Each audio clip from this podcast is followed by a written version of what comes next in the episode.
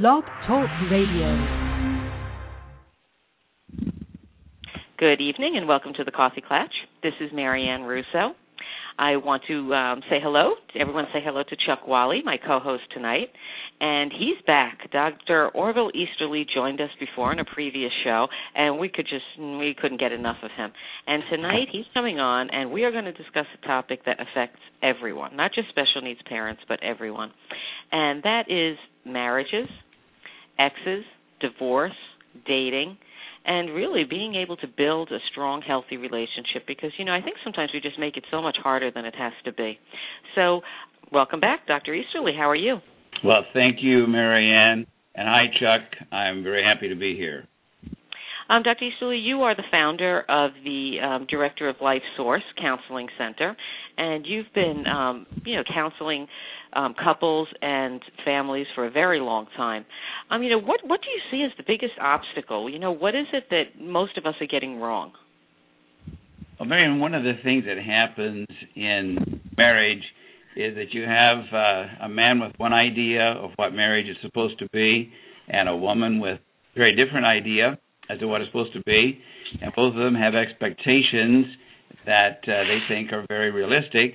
Uh, so when the marriage starts out, and the erotic hormones are high, everything seems to work pretty well. But in, in about 18 months to three years, those erotic hormones begin to settle down, and then we begin to really meet each other and understand each other for what we are. And there's usually uh, a, a feeling of, of dissatisfaction and and disappointment in many ways. And so that that's when the two begin to uh, war about who's right about what marriage ought to be, and it usually takes place uh, concerning things that are indirectly what the problem really is. It's easier for us to talk about fringe areas uh, than it is to talk about what's really bothering us.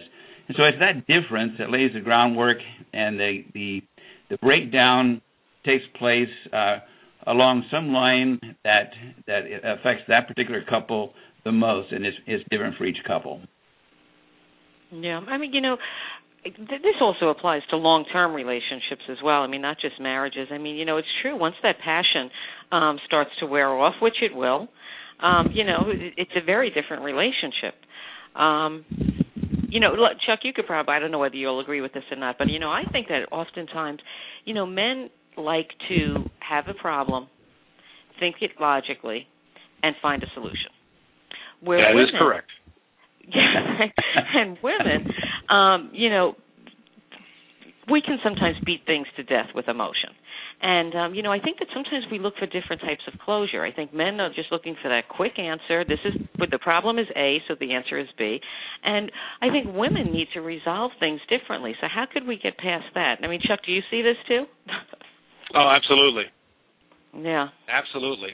One of the problems that arises there, Marianne and, and Chuck, um, is that women have evolved significantly above men in their ability to communicate. And one of the keys to their ability to reason and to communicate is that they have this this ability to think out loud, and they usually need one or two other people to think out loud to. So their thought process involves all of their senses as well as viewing the reaction and hearing the response from the other person. Whereas men tend to process everything in their in their mind, in their head, and speak a, conclusion. Well, that that conclusion does not satisfy the woman because she is used to going on the journey that arrives there. And so here's two very different approaches to solving even the, the smallest of problems. Now, when when the woman is not satisfied, she wants to question, and that comes across as badgering to the male. It isn't what she's intending. That's how he interprets it. So then he goes on to the defense, and then he begins to do his roaring, uh, which brings in the intimidation and the estrangement and the distancing. So communication is very difficult between a man and a woman for that those two basic reasons that have more to do with our evolution than anything else. Yeah, Doctor Easter, I think you just uh, you just uh, kind of explained my current relationship. Uh, very everything is just very uh very right there, especially when a, when a man has a bit of ADHD and he's a a visual thinker and you're exactly right. I say something, I come to a conclusion, she has no idea why I got there. Yes, and with and if you don't if you are, are unwilling or too impatient to take her on the journey that enables you to arrive there, she's not going to be able to understand you. Uh, now, we, we males don't understand that because we talk to each other uh, in the way that males talk, and that is we state a conclusion then we debate that conclusion. The woman wants to know how you got there, and that takes that takes using words uh, in ways that we do not normally use them.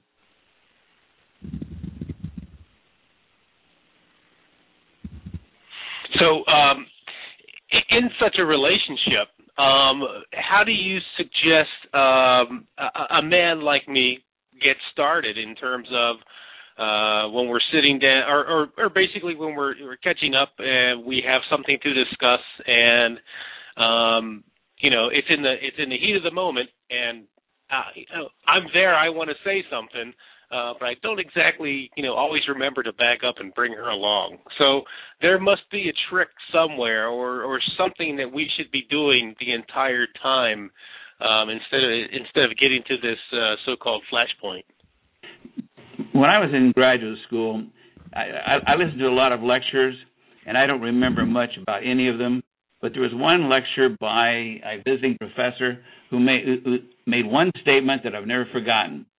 And this this lecture was uh, teaching us about communication issues with people who are different.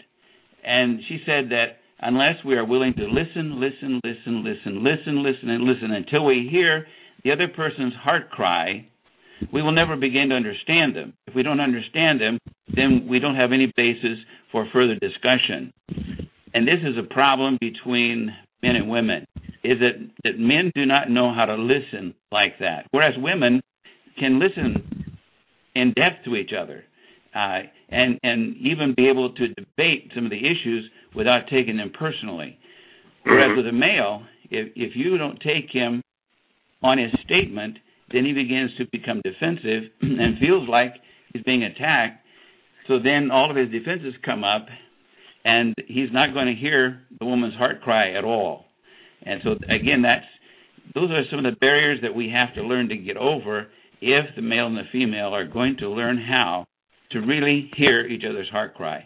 The male has an awful hard time even defining for himself what his heart cry is, uh, whereas a woman can if she's safe in telling you.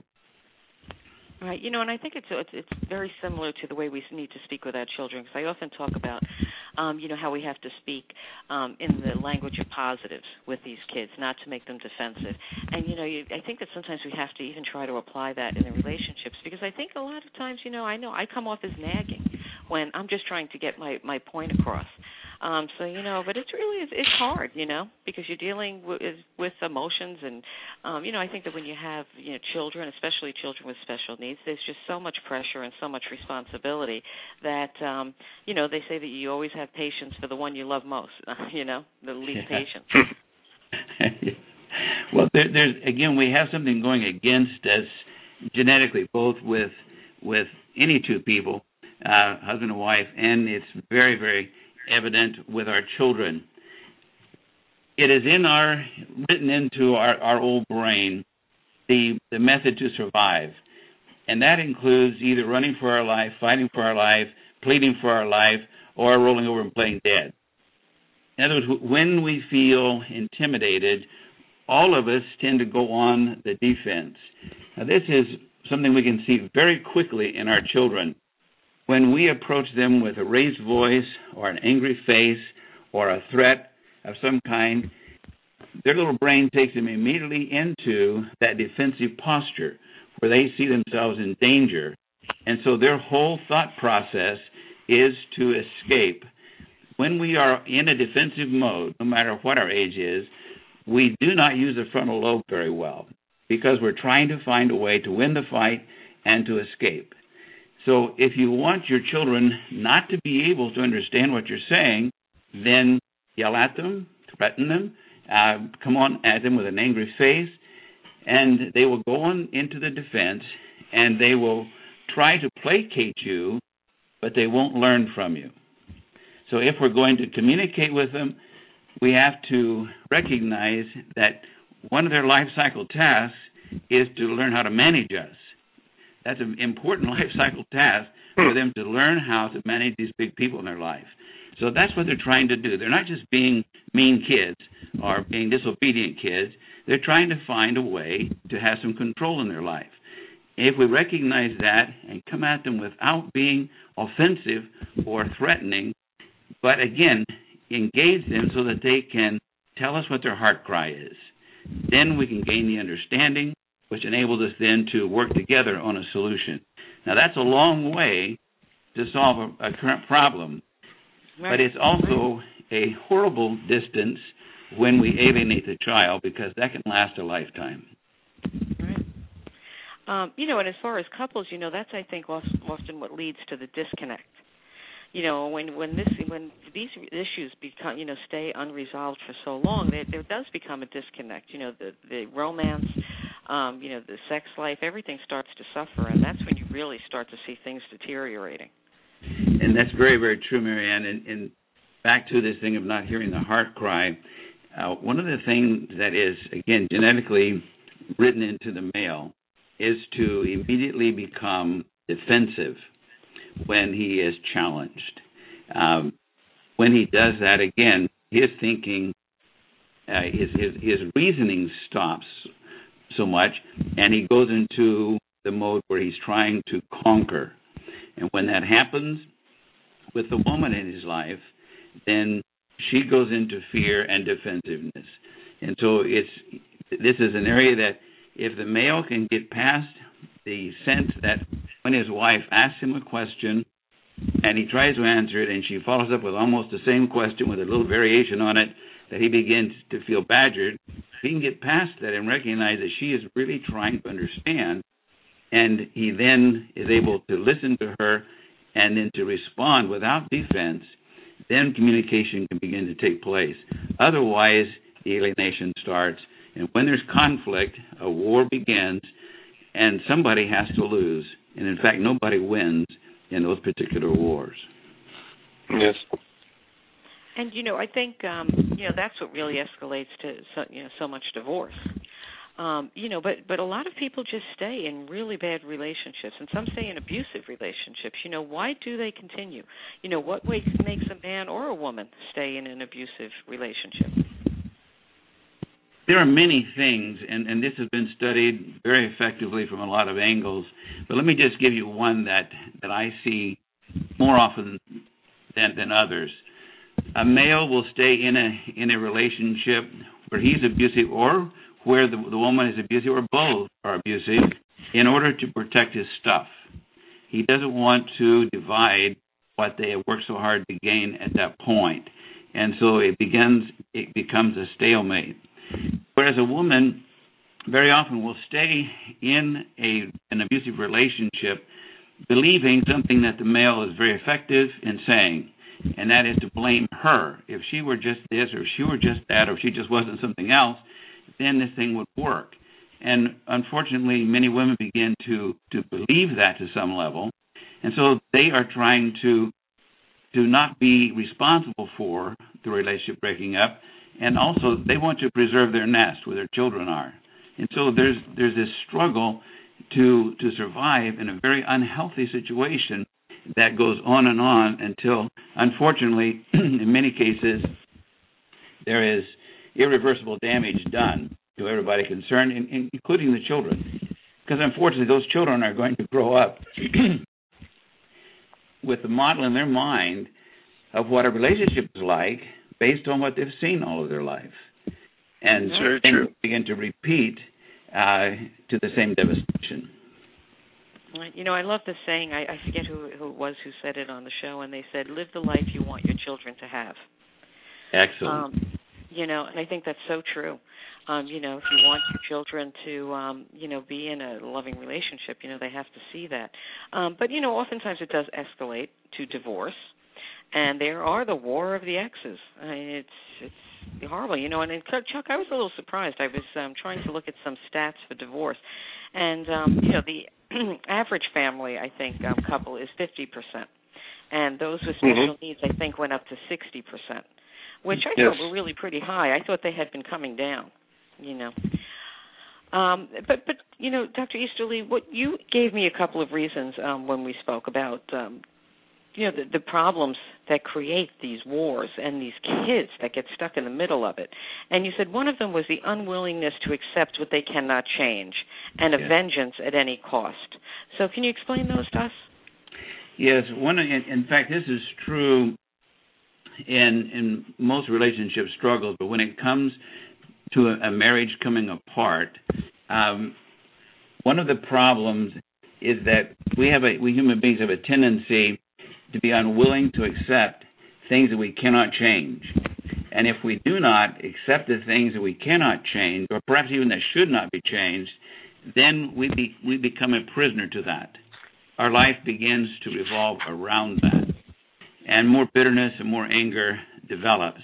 Whereas the solution is that if I learn to accept the things I cannot change or the things that should not be changed, then I can change the way I think about it. I have to change the way that I think about the loss and in the marriage, uh, the disappointment in the marriage, whatever it is that I have a hard time accepting. If I learn to change how I think about it, then I can accept what cannot be changed or what shouldn't be changed, and then begin to design a way to move on from there. And that process is is a continuation of something that we begin at birth and that is a, a process called separation individuation. In order for the, the individual to develop, they have to learn from the primary people in their life. And so we adopt much of what we see and hear and understand. But then there comes a time when I have to pull myself away from all that I've learned far enough to know where those influences end and I as an individual begin and then I begin to do the individuation where I begin to discover who I am and develop who I am that is somewhat different from all that I have known growing up.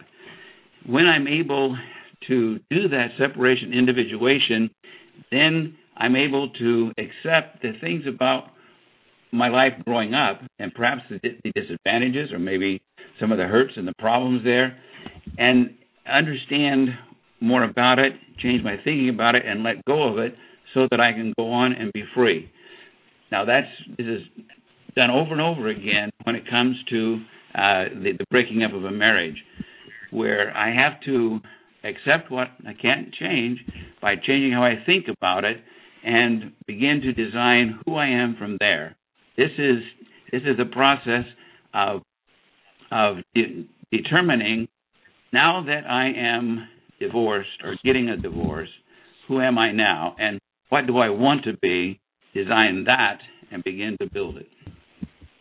Right, you know, and it's true because you know one of the things that you mentioned is that people become obsessed with creating misery for the other person. And I think it's so true that I see this with a lot of people. I see this with some of my friends that they just are so like you said obsessed with making the other person miserable or obsessed with what that person is doing with their life that they don't move ahead with theirs. One of the things that causes that, Marianne, is is that we don't want to accept our responsibility when a relationship comes apart. What we want to do is focus on what the other person did that was wrong. And if, if we can do that, then somehow we feel better about our loss. But a breaking up of a relationship is never just one side.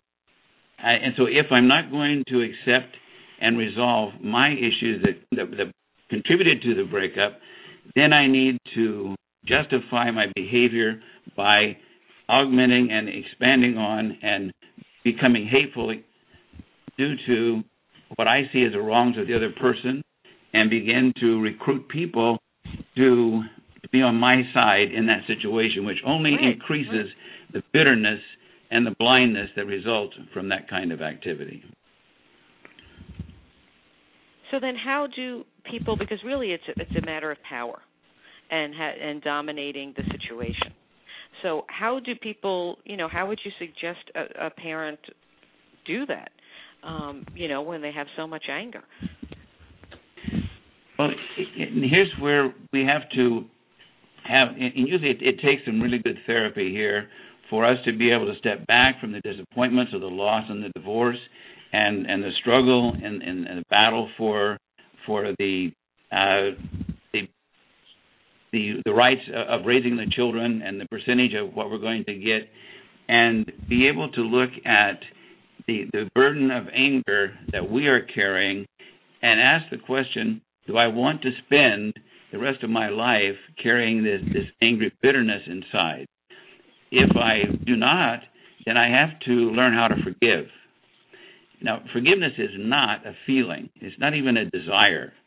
Uh, forgiveness is a decision that I make not to charge the person who wronged me with that with that wrong from here forward. And this is not for the benefit of, of the person that, who I feel wronged me. This is for my benefit.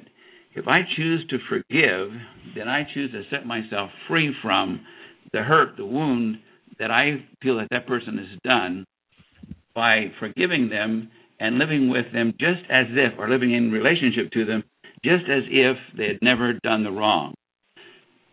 I'll never but forget it, it. But what if they're if what if they're um doing things that are harmful to the children?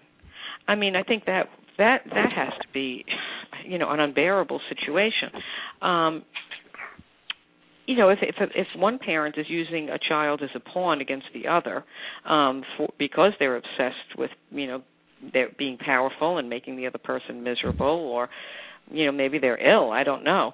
Um you know how how could really a parent forgive that and be able to put that behind them?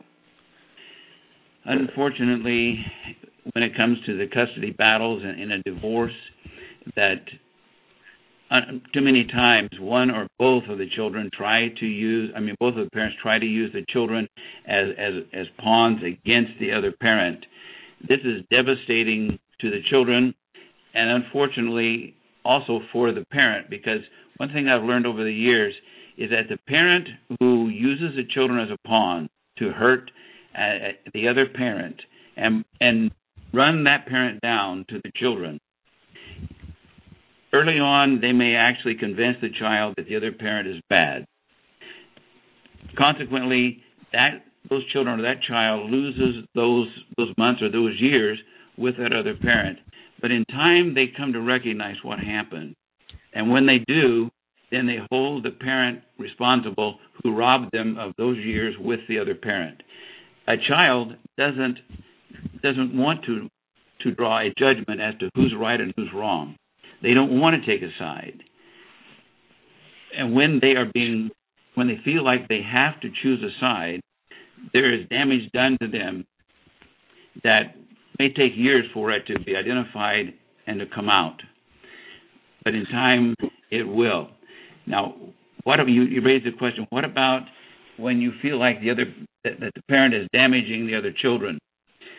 We need to take the steps that are available to us in law in order to determine whether or not the children are in an unsafe situation and to determine whether or not what we think is wrong is simply different from what we want for the child.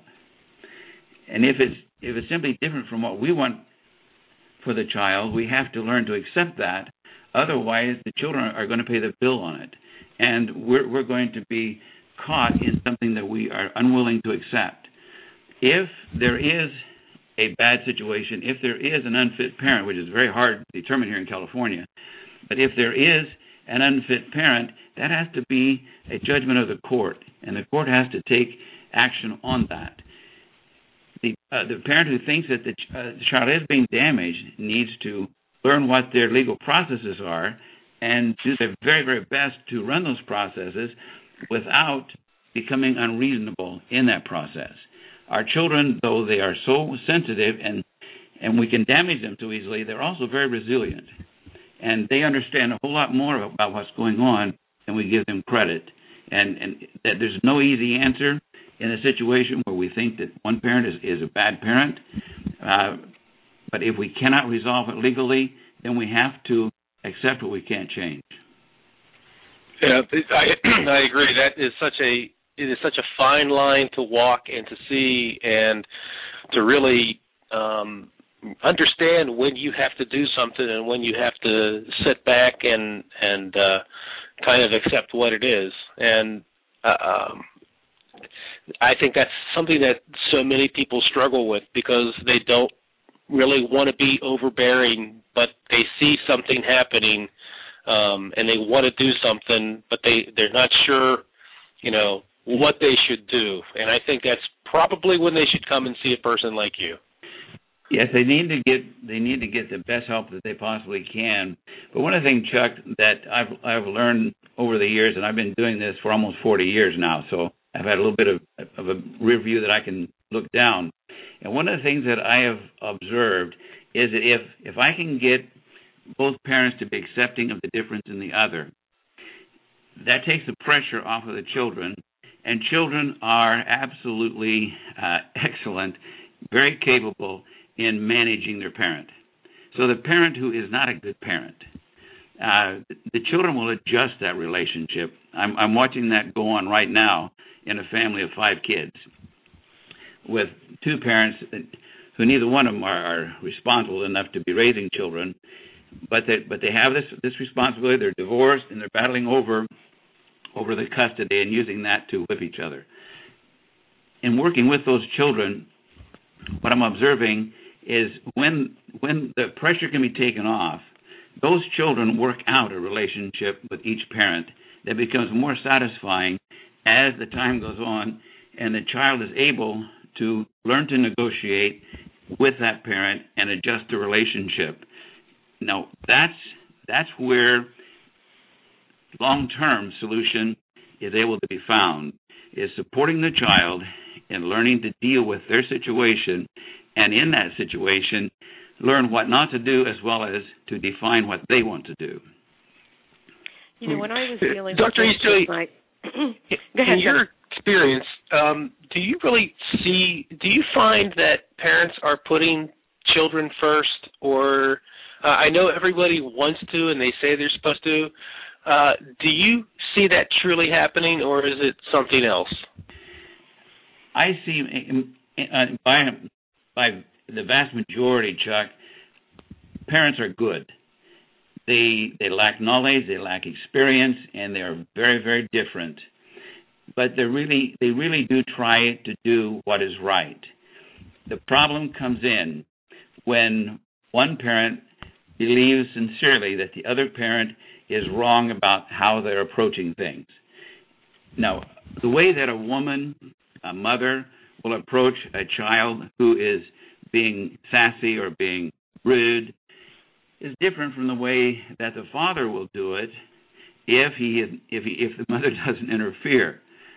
Often the, the father will appear to be either too overbearing or he'll appear to be too uh, laissez-faire, taking it too easy.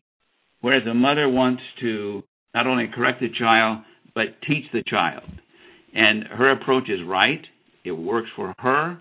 But when she wants the father to mimic or mirror her approach, she asks him to do something that he literally cannot do, uh, at least not easily or, or in a short amount of time. So they see each other as, as not being a good parent, and with that in mind, then they miss out on seeing what that parent is bringing to that child. So there are Teresa, bad I just parents. want to say that we are going to stay on the air. Um, we haven't said that we're supposed to go off in a minute, but we're going to stay on, and we do um, have some callers on the line. So continue, and callers, we just stay on the, the line. We're going to get to you. Okay. Well, anyway, I, I hope that answered your question, Chuck. Uh, Yeah, absolutely. You know, when I was going through this um, with um, my stepson, um, you know, basically what I was told, excuse me, was very good advice, and we said, listen, you have to continue to do what's right for the child, and water will seek its own level. And I was told exactly what you just said. In time, as the child gets older, they're going to see which is the healthier home, um, Yes. which is the home that has the discipline and the structure. Um, so really, you know, you, you just have to sort of walk the line. But you know, th- then you're dealing with other situations, and I think that is probably a little bit higher community that we're in. Um, that there's often abandonment issues because these children can be extremely challenging, and you are often, you know, where often you see in these families where there are divorces, and little by little, um, one parent is no longer really involved in the child's life. So, how do you speak to that child and not make them feel that it's their fault? And here's where the listening comes in, where where uh, if a parent learns how to interview the child, not not as a, an interrogation, but merely as a as building a safe place for the child to talk about what they're feeling without the child sensing that the parent is taking a side, even if if the parent appears to be taking their side in the issue. Children do not want their parents to take a side against the other one, but the child needs a place to be able to talk about the ongoing struggle that they're having with the other parent. And if I, as a parent, can provide that, where I can listen to the child, then when the child feels like they are heard, there is there is a sense then of direction that they begin to gain, and that that's when the parent can begin to encourage the positive that they see the child doing, and and when when that takes place, the child is going to make some mistakes, but they're also going to do some things that are right, and that that dynamic between them and the other parent will begin, as, as you said, to find its own level. But that's very difficult, especially when there is bitterness and anger on the part of the one parent against the other.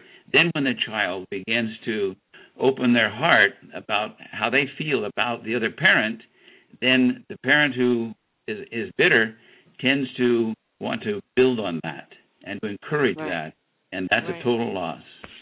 Right. But how would you t- speak to a child whose one of the parents has just walked out of their lives? This is where we, we want to be as as factual as we can, and to find out what how is the child interpreting this.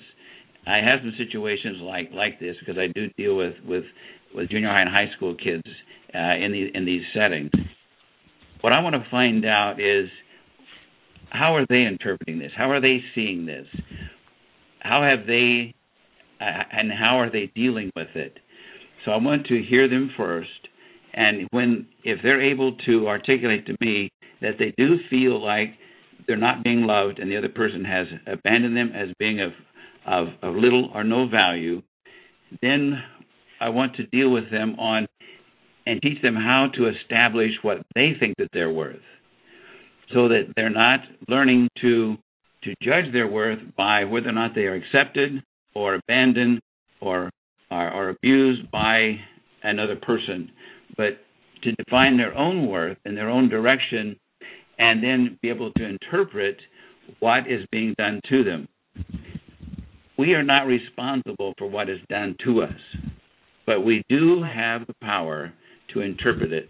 And I want to teach the child how to interpret it in a healthy way. Again, this takes time. And if a parent will take this time, it will be very, there'll be a lot of pressure during certain periods, but if they do it well, it'll save them many hours and a lot of hurt to their child in the long run. Right. I'm going to take a caller, but you know, even in uh, families with, that don't have special needs children, when there's divorce, the children often feel um, that they're somehow to blame. And you know, I just worry that these children that have really, you know, behavioral issues that they really don't have control over, you know, really are going to think that you know parent left because of their behavior. So, like you said, and and that and Marianne, they very thinking. often interpret it that way. I have a case Yeah. right now where this nine-year-old girl who does things to try to get their parents back together and feeling like somehow if she and her brother were somehow different that the parents would be all right and that's a very difficult thing to deal with Okay, I'm going to try to take on a caller. I hope that you're still here. Area code 304. Are you on the line? Marianne, Yes. this is Mary Calhoun Brown. You asked us to call at 9:30. Hi, Mary. How are you? Can you just hold one second? I'm going to be with you in like five minutes. Terrific. Sure. Um, we have uh, Mary Calhoun Brown who's going to be coming on, um, and we're going to be talking about the um, Sleep In for Autism the day after the Super Bowl. I asked Mary to call in so that we could um, make sure that everybody was aware of that. Um, you know, I, I want to talk about, you know, you talk about marriage by design, and I think that would go for relationship by design also. So tell us what that is um, and how we can use it to build healthier relationships. One of the interesting things about relationships, when you look at it through uh, what we refer to as as, as relationship structures, every relationship is a structure like a building only it's built without a without a plan. And the way we build the structure of a relationship is by learning what not to do. And in the process, learning what to do. So, in reaction, we begin to work out a relationship from the day that we meet until the day that we're married, and then on, on from there. The, when a marriage is unhealthy, then we have to identify the, the parts of the marriage that are unhealthy and recognize it as like a part of a structure. How do we remove it and how do we replace it? So when a couple is building a relationship, if they come to know that what they're building is a, a structure, then I teach them to first of all, let's work out a design, just like an architect, because a relationship is something you live in. You go out from it on a daily basis to do your responsibilities, but you come back into it in the evening to share the fruit of the of, of, of the day. And so we live in the relationship.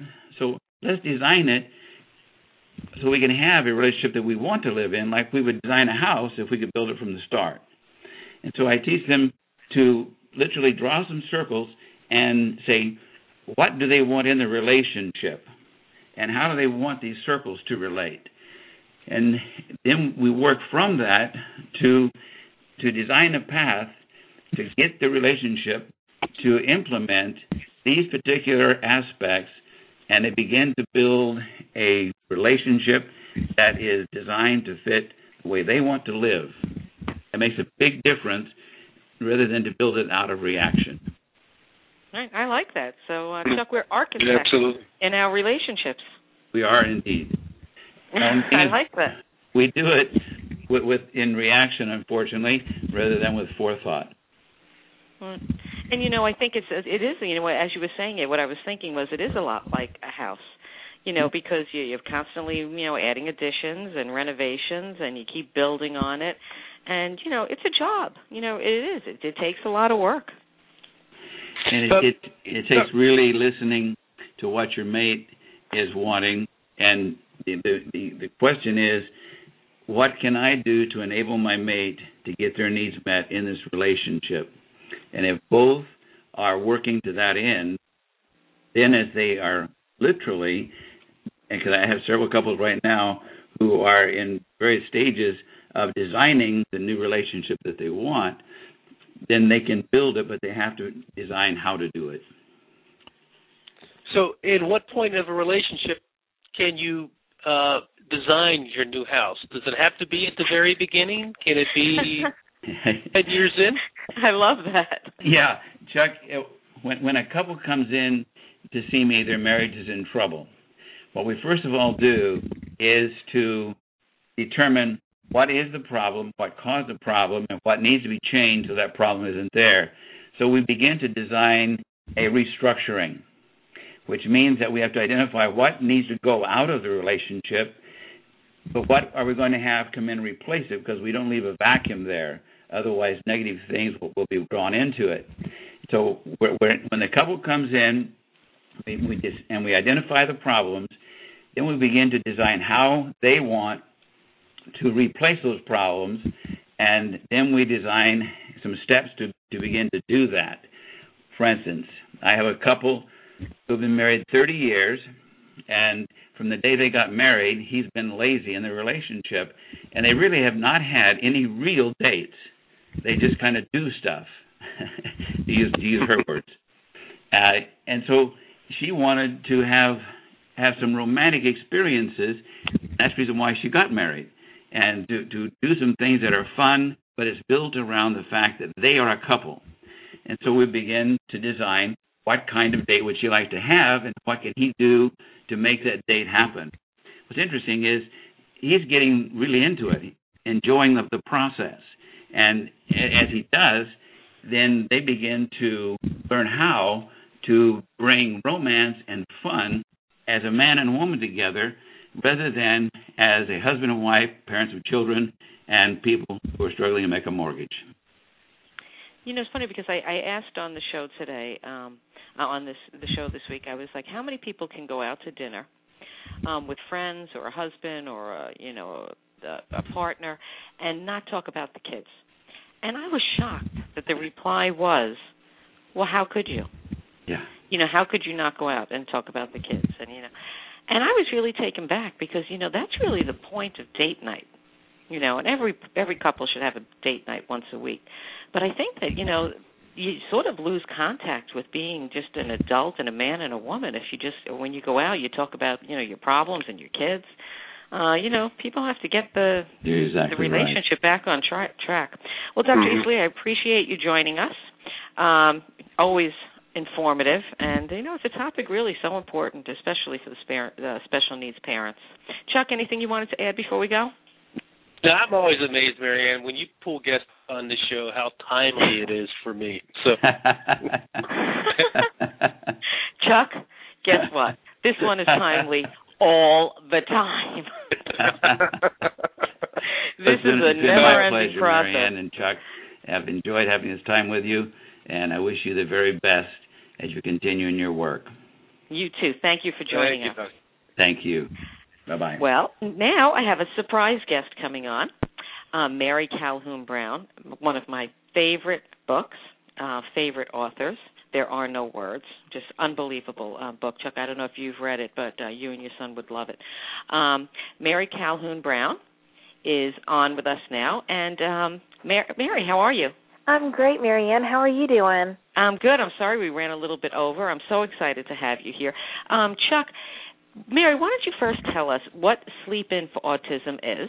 Well, actually, and I have my autistic son William online with us, and I thought that he would probably do a better job since he's the founder and creator of Sleep In for Autism. William? Fantastic. William, thank you for joining us. Thank you very much for having me. So tell us about this because you know I heard about this last year. I thought it was absolutely fantastic, and I really wanted to have um, have you come on because you know I'd like you to explain to everybody what it is you're doing. What happens is on February 6th, next week, you donate however much you can to your local autism charity, and the day after the Super Bowl, you sleep in for autism awareness. And you know, and that, and and it's just it's so it's such a fantastic idea because I'm going to be really honest. I don't really watch sports, and I know the Super Bowl is a really big thing. But you know, so many people just take the day off after the Super Bowl. I mean, Chuck, you're you're a sports fanatic. What do you think of this idea?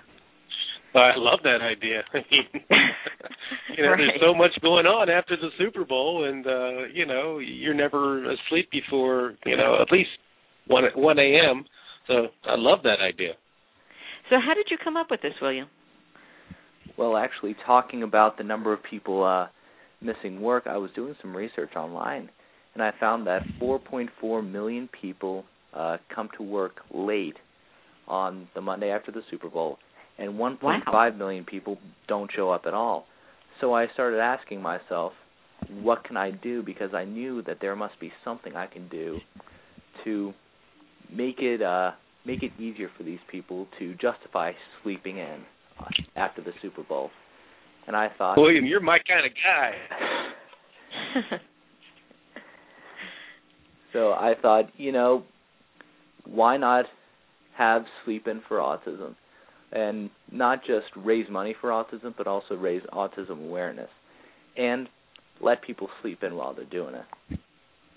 And do you have a website um, or someplace that, that people can go so that they can really understand what it is um, you're doing? And you said um, initially that they can donate to any autism charity, which I think is fantastic. Yes, that's actually one of the benefits of Sleep In for Autism. You don't have to worry about any money going through my hands, you donate directly to the charities, and you make sure that 100% of the profits actually go to autism research and autism services. If you would like to know more about Sleep In for Autism, you can go to our website, sleepinforautism.org, or you can go to the Facebook page, Sleep In for Autism, and there you can find a link to the event Sleep In for Autism 2012. That's terrific, and you know, I, w- I would assume that people could get their offices involved in this as well. Oh yeah, it's uh, definitely something that you should encourage your coworkers to do. It's uh, it's definitely a lot of fun, and I'm sure your coworkers would love an excuse to sleep in after uh, after a long night of partying after the Super Bowl. Right, Well, this is this is Mary. I just one of the things that William always says when he's talking to people is, you know, it's better than a walk, it's a sleep. And I just love that because I mean, how many autism awareness walks or March of Dimes walks or whatever have you been on and this is just an opportunity to just not do anything but still raise awareness. So that's great. Hey, we can all sleep. That's so that right. works. um, you know, I think it's good. Why don't you give us the website one more time, Mary? Um, it's um, www.sleepinforautism.org, Okay. and then the um, website is, or the um, Facebook event is, you can just um, search "Sleep In for Autism" and it'll come up. Okay. Yeah, I'm going to be posting. I posted it the other day, but I'm going to be posting it several times today for the rest of the the week. Thank you. Um, well, William, this is this is a fantastic idea. It's a creative way to um, raise awareness, and um, really, I, I think it's terrific. he's trying. He's in 35 countries this year. He was only in nine countries last Wow. year. So even people that don't watch the Super Bowl are participating, which I think is really something. And he'd really like to make it sustainable. He's a senior in high school this year, and he'd like to um, just, you know, every Monday after the Super Bowl uh, continue to raise awareness. So I'm very proud of him. You Yeah, that, that is, I have to say, that is a genius idea. Just brilliant. Well, he's a genius and brilliant child, I have to say. Well, William, you know, I'd love to see you get a little bit more publicity on this. I'd love to, um, you know, see if you could get on some of the news stations and other things like that, and really um, let everyone know about this. Um, really, very, you must be very proud. Uh, Mary, what's how? I mean, I have never made a secret that your book is one of my favorites. It is so well written and so interesting, um, and you were making it into a movie the- at last we spoke. Well, I was making a um a book trailer for it, Okay. and Mhm. then I also had a guy approach me about turning it into a ballet, which just Really? cracked me up. Yeah, I didn't pursue that, but I mean, I can't imagine how you would do a ballet with a train wreck in it, but No, but I, I, I, it would make an unbelievable feature film. I think it would too. Um, it really would. And I would love it if someone would approach me about um, you know, writing the screenplay and and developing it in that way. I think it would be uh really fun to see it on the screen. The um book trailer that we shot was just we had a wonderful group of young people working on it and um I'm very proud of the way it turned out. So yeah, I It think it has so some beautiful. visual elements. Oh, it was beautifully done. Really Thank beautifully you. done. Well, Mary, jump on Twitter, send some tweets. Don't forget to put our hashtag TCK on there, and um, we are definitely going to try to spread the word because this is a fantastic thing that um, that William started. So, thank you for calling in. I really appreciate it. Thanks so much, Marianne. I'll talk to you soon.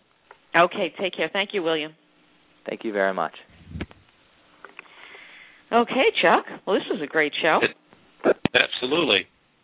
Yeah. I mean, you know, listen, we're all struggling in in relationships. You know, it's it's not easy. It is just not No, easy. Well, you know, it it is it is work, and it's a it's a good work too.